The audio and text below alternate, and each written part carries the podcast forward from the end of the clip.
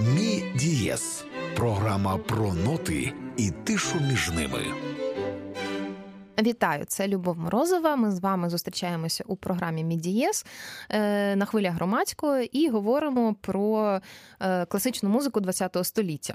Е, якщо говорити про початок ХХ століття, то ми не можемо пройти повз таке явище, як синестезія. До речі, воно теж дуже популярне сьогодні. Якщо от ви нещодавно слухали, що тут наговорив Фарел Вільямс, не лише наспівав, от то він наголошував багато на тому, що його пісня Happy. Е, є ем, жовтою з вкрапленнями жовто-гарячих кольорів. Оце, власне, є е, прояв синестезії. Тобто, що це таке? Це значить, е, що людина, коли чує звук, може відчувати колір. Причому відчувати настільки природньо, як ми, коли дивимося на зелену траву і знаємо, що вона зелена. Медики вважають, що це певний нервовий розлад. Дійсно, це може бути розладом, коли, скажімо, у людини трапляється інсульт, щось не так працює у мозку, і е, одночасно з е, кольорами людина може сприймати запахи, звуки і таке інше, яких немає. Тобто це виникає у неї в уявленні.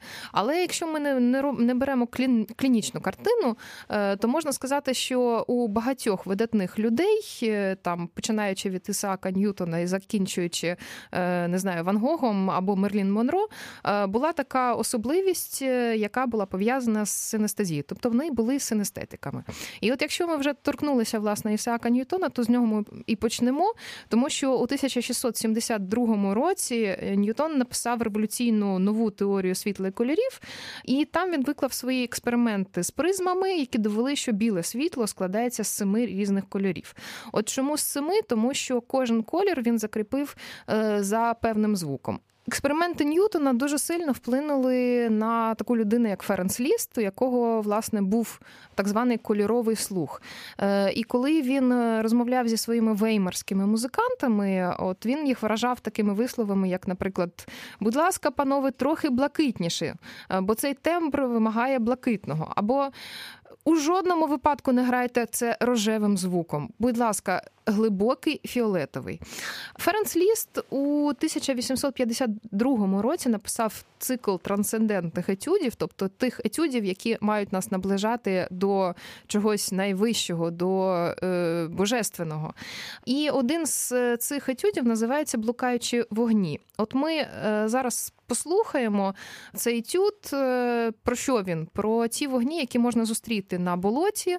Це ну, нібито абсолютно природне явище, якому е, дуже часто приписують е, якісь трансцендентні особливості. Українці часто вважають, що це душі померлих, але в будь-якому разі це той, скажімо, особливий випадок природних явищах, коли це викликає здивування. Ну, не червона рута але все одно приємно.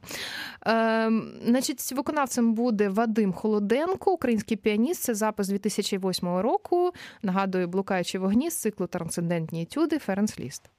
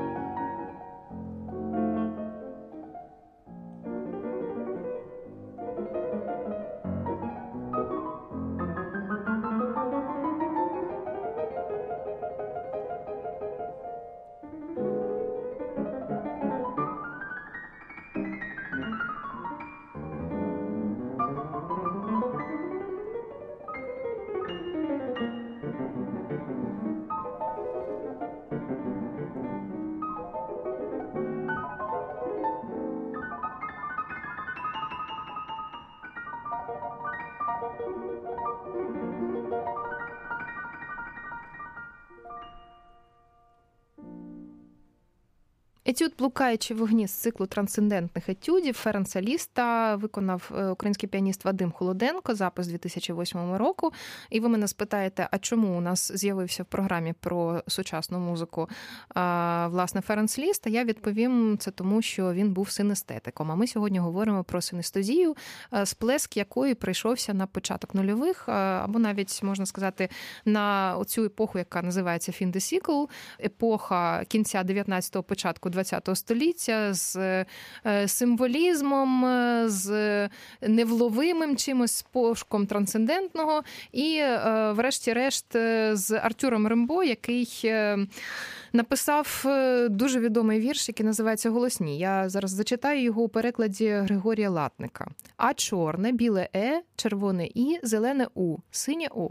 Скажу про їх таємну суть. А це корсет. Його лискучі мухи пнуть, кружляючи щодня над смородом мерзенним.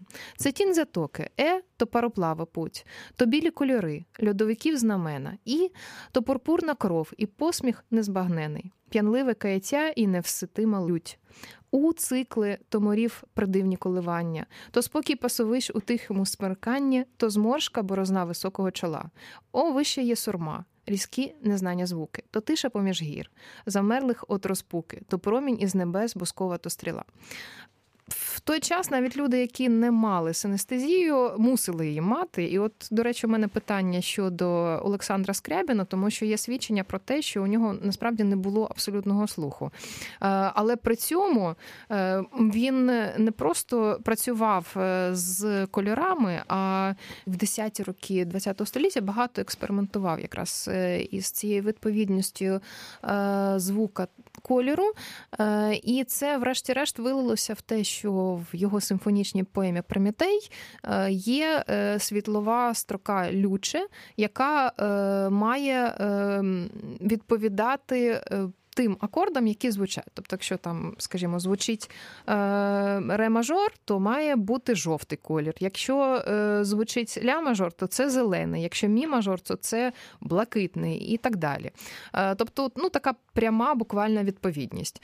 Вони тоді, здається, тягалися з римським Корсаковим, бо у римського Корсакова теж був абсолютний слух і теж була синестезія, і вони порівнювали, а як вони чують ті чи інші тональності. От, наприклад, тональність е, сі бемоль мажор, в якій е, власне прозвучав зараз етюд ліста блукаючи вогні, для Скрябіна сірий металевий. А для римського Корсакова він сіро-синій. В принципі, це ну, близькі, скажімо, кольори за спектром е, з різними відтінками. Проте у них були і суттєві. Е, протиріччя. Якщо, наприклад, у Скрябіна фа-мажор був червоним, то у римського Корсакова він був взагалі зеленим, або до мажор у Скрябіна був червоним, а е, у римського Корсакова білим. Але були і співпадіння, там в основному це от жовтий колір, чомусь ре мажор для багатьох композиторів жовтий, е, і можете якось звернути увагу. Ну а як власне оформлюються в опері сцени в ті чи інші тональності. Якщо, звісно, будете сидіти з партитурою, літературою на концерті. Так, от ми зараз прослухаємо невеличкий твір Олександра Скрябіна, який був е, одним з ескізів до його е, найбільшого твору всього життя, до його містерії, яка мала відбуватися в індійській пустелі і мала трансформувати людство, переводячи його на інший рівень. Для цього потрібні були якісь надкосмічні засоби. І от синестезія була власне таким засобом. Е, це буде фортепіано п'єса Темне полум'я. Вона написана в 1914 році. Виконає її Владимир Шкіназі, запис 2014 року. До чого я її транслюю, я ще розкажу.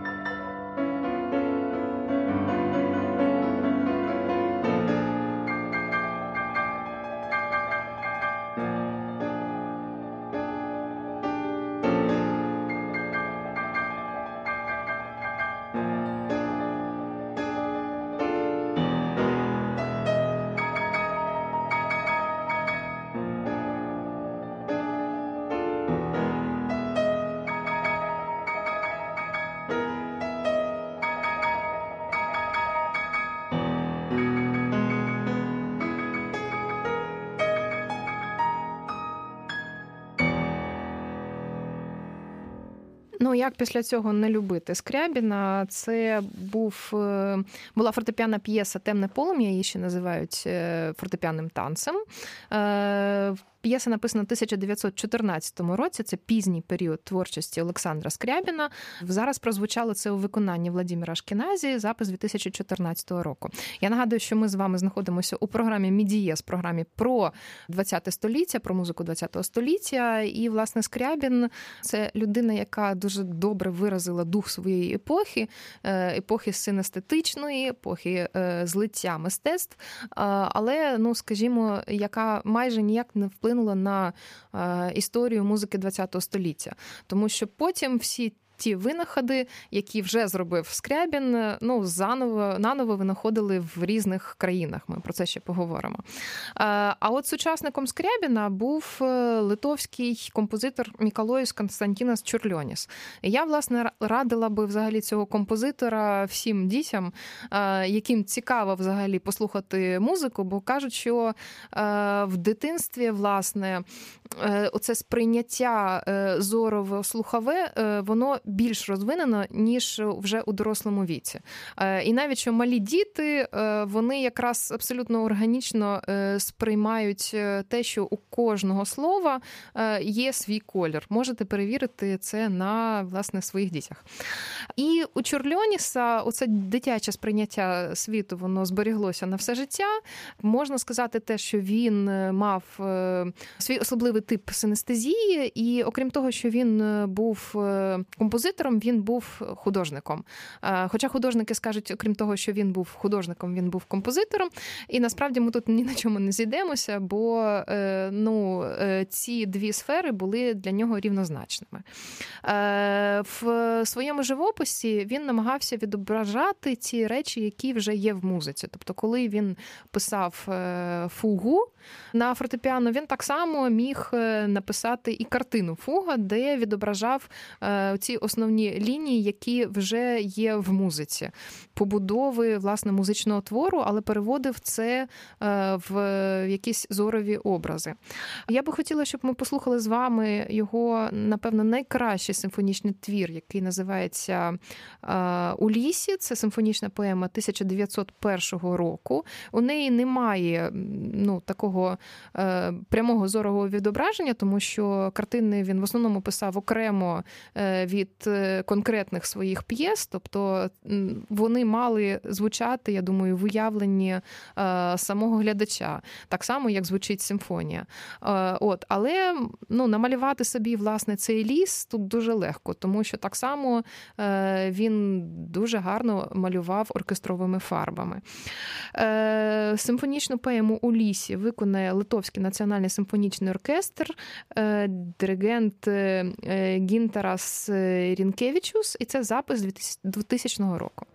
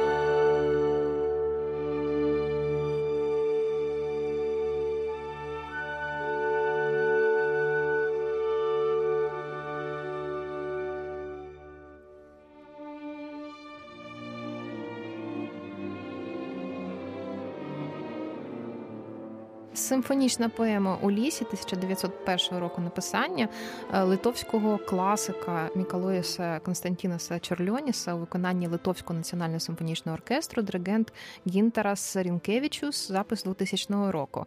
Чорльоніс вважається основоположником литовської композиторської школи. Я думаю, дуже приємно мати основоположником когось символіста, людину, яка працювала власне з якимось незримими матеріями і з казками. І, власне, от все, що він робив е, як композитор і як художник, ну це таке певне казкарство.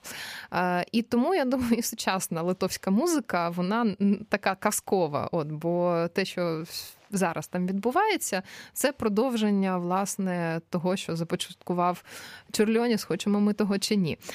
От я думаю, про неї ми ще окремо поговоримо, тому що це дійсно ну, цікава культура і близька, в принципі, нам культура.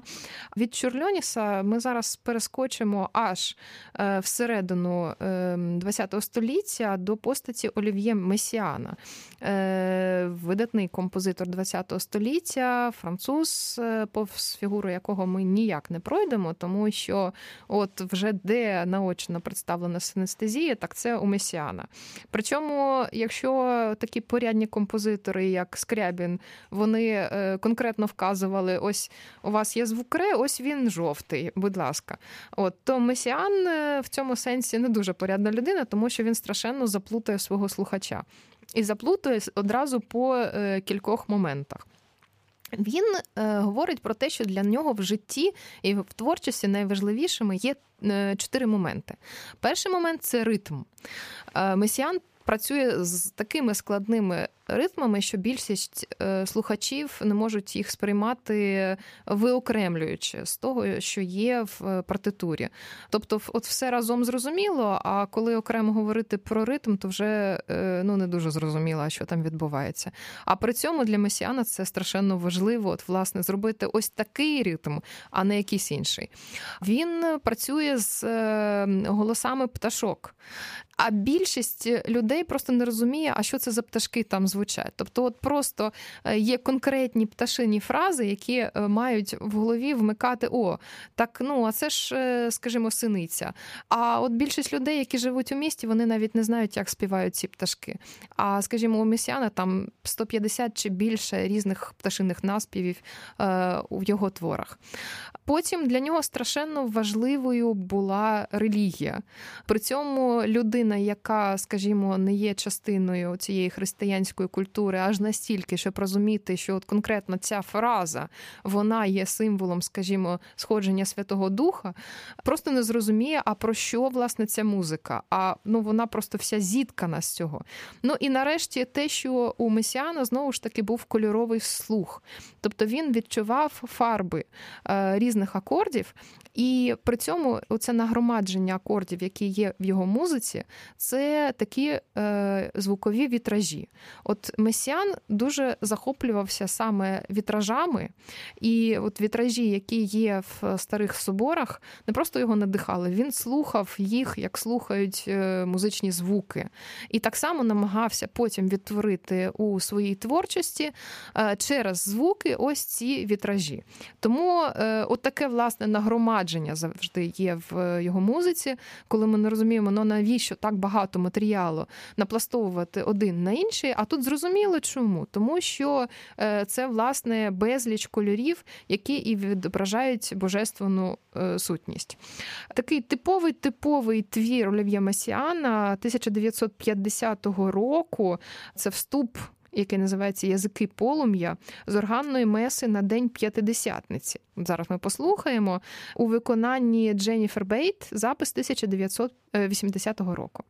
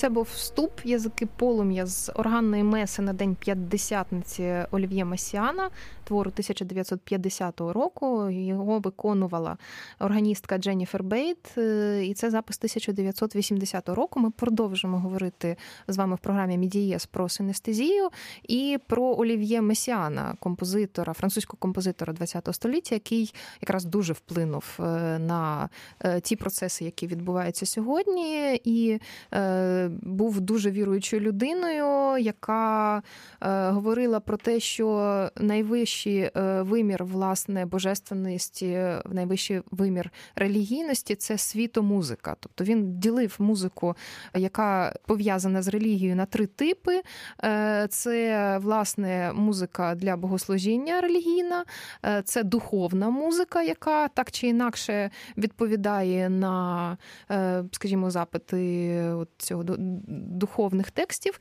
І е, третій тип е, це світомузика. І от світомузика є е, найвищим е, типом служіння Богу. Е, тому, власне, у своїй творчості він е, багато чого поклав ну, на те, щоб у уявленні у людей, які не мають такої особливості, як синестезія, малювалися якісь фарби. Месіан, от що цікаво, ем, посилається на святого Іоанна, який в своєму откровенні говорить про те, що веселка е, була довкола божественного престолу, і при цьому не змальовує самого Бога, а змальовує якраз ці фарби, і говорить про те, що святий град він так блищить, як кристалична яшма, і взагалі е, говорить про от фундамент стіни святого граду, е, що він був прикрашений коштовним камінням, це яшма, сапфір сапфіри, халцедони, смарагди, сердоліки, хризоліти, берили, топази, хризопрази, гіацинти, аметисти, я це вимовила. Е, і месіан говорить про те, що а от подивіться, що якщо поєднати це це каміння, то це, це власне будуть кольори веселки.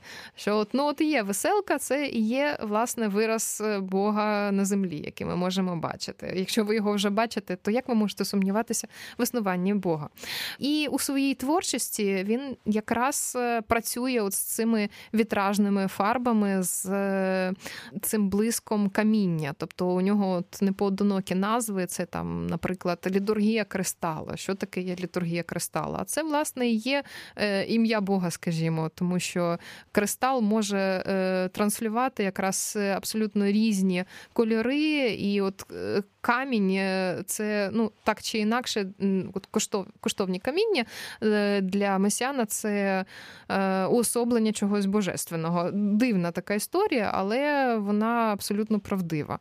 І якщо ми про месіана якраз говоримо абсолютно спокійно щодо синестезії, ми це розуміємо. Більше того, от коли ми слухаємо, наприклад, той фрагмент, який е, зараз звучав, тобто язики полум'я, і спокійно, абсолютно уявляємо собі ці язики полум'я, які сходять на голови апостолів на е, день в день п'ятдесятниці, і навіть відчуваємо, як е, з е, верху, тобто з е, таких дуже яскравих прозорих кольорів, вони стають все темнішими і темнішими. А месян, власне, так собі і уявляв е, оцей спектр. Тобто, якщо е, звуки високі, то це світлі кольори.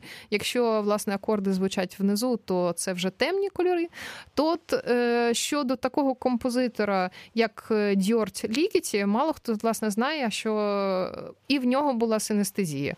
Він, власне, е, відмітився в цій всій історії. І е, у Лігіті це взагалі якось ну, настільки незвично. Він з такого взагалі чорного входу зайшов до синестезії, що ну, неможливо собі було це уявити. Е, Для нього от синестезія це засіб згадати там своє дитинство, засіб зануритися в себе і е, засіб розповісти про своє невломиме, не про трансцендентне, не про божественне, а про те, що є в кожному з нас, і що треба відкрити. Е, І Наприклад, е, у лігіті е, є е, такий термін, як мікрополіфонія. Що таке мікрополіфонія? Це коли поліфонія настільки невловима, що нам здається, що це звичайні акорди. Тобто, от один акорд перетікає в інший акорд. Другий перетікає в третій. А насправді, якщо подивитися, а як це зроблено, то виявиться, що це окремі рухи, окремих голосів, тобто це є певне багатоголосся, яке настільки повільно рухається, що нам здається, що це насправді е, є просто поєднання різних акордів. Такий рух у цієї мікрополіфонії, яка потім застигає, він називає гармонічною кристалізацією. Тобто, ну дійсно, це знову ж таки нагадує месіана, його кристали, багато кольорів, які можуть ці е, кристали надати. От на кінець е, нашої передачі ми послухаємо more твір, який називається Лонтано, і це насправді один з найвідоміших е, твірів Дьорді Лікіті. Він був написаний у 1967 році для великого оркестру і е, мав зображувати відкриття та закриття вікон у довгий підводний світ мрій дитинства. Ну, власне, Лонтано воно і перекладається як далеко або здалеку. Оця от е, атмосфера навіть не старовинного, а віддаленого, але дуже свого, Е, вона має власне ну, відчуватися кожним окремо саме тому, що е, як Лігіті, так е, і Месіан вони не наполягали на тому, на чому наполягав Скрябін, що є буквально пряма відповідність. От вона, будь ласка, якщо це нота там ре, то ви чуєте жовтий колір. Тут е, всі кольори мають виникати у вас в свідомості, і е, це власне ваш вибір. А ну що ви там хочете собі уявляти? Е, ідея композитора лише в тому, і власне його роль в тому, щоб надихнути вас, дати вам можливість відкрити це вікно, яке ви хочете відкрити, хочете не відкрити, у свою підсвідомість, у своє дитинство, для того, щоб почути оцей ну надзвичайний власний внутрішній світ. Твір Джордя Лігіті Лонтано е, прозвучить у виконанні е, Віденського філармонічного оркестру диригент Клаудіо Абаде. Це запис 1988 році. На цьому я думаю, нам з вами е, вже час попрощатися. І я хочу нагадати, що програма Міді ЄС виходить в прямому ефірі щоп'ятницю о 23.00 на хвилях громадського радіо. Редактор програми Андрій Іздрик. А наступного разу разу ми з вами вже нарешті перейдемо до 10-х років ХХ століття, і е, я обіцяю, що там буде справжній вибух, справжня революція. А поки Лонтано Дьорт Лігіті 1967 рік.